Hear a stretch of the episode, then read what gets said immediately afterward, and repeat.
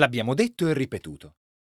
Intorno al tavolo su cui si definisce il concetto del si crede chissà chi, si affolla una quantità di parole quasi impareggiabile.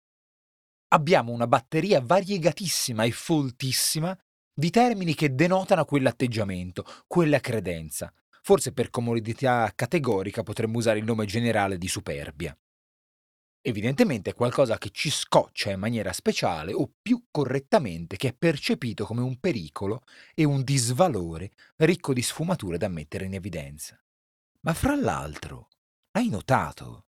Questa calca di sinonimi insiste in massima parte su un registro elevato, spesso proprio aulico, quasi a voler denunciare il peccato superbo da un livello superiore, praticamente un contrappasso linguistico, anche se nella schiera troviamo la cacca stessa, che fra il noto altro ha giusto l'accezione di boria, e parole andanti come la spocchia, la strafottenza e anche la presunzione che abbiamo visto.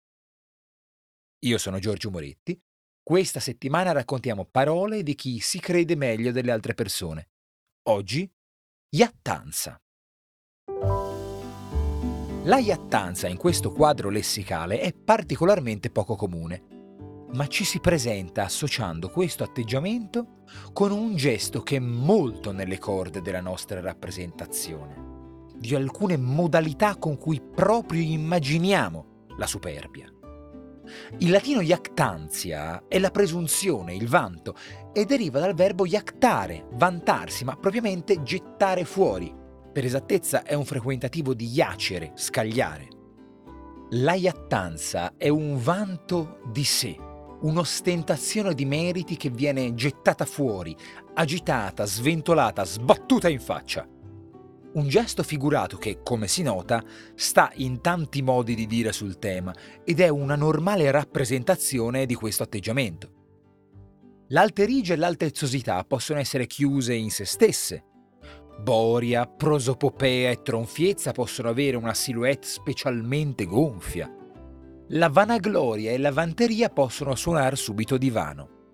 La protervia, la sfrontatezza, la tracotanza possono mostrare un tratto di aggressività. La iattanza è molto esplicita, molto estroversa. Ostenta con forza, con un'energia spiccia che non ha le fragilità del pallone gonfiato dalla boria o le sbrodolature della prosopopea. Non adombra le trasgressioni superiori del protervo, del tracotante del superbo in genere, ha una sua dimensione di schiettezza.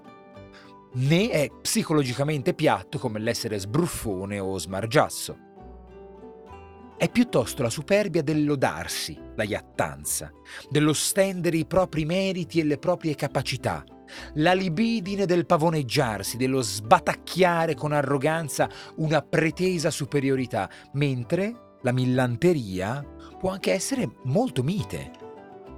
Così parliamo della iattanza con cui ci mettiamo a tagliare le verdure per il pinzimonio in maniera spettacolare per fare colpo nella gelida aspettativa del sangue posso parlare della iattanza di una presentazione seria e vistosamente esagerata insieme, di un'offerta di facile risoluzione di un problema che è di una iattanza disarmante. Se il campo è tanto affollato, significa che ogni sfumatura conta e che saperle distinguere è essenziale. Quello della iattanza è un carattere molto specifico, che a dispetto della rarità del termine è del tutto comune. A domani con l'ultima parola della settimana.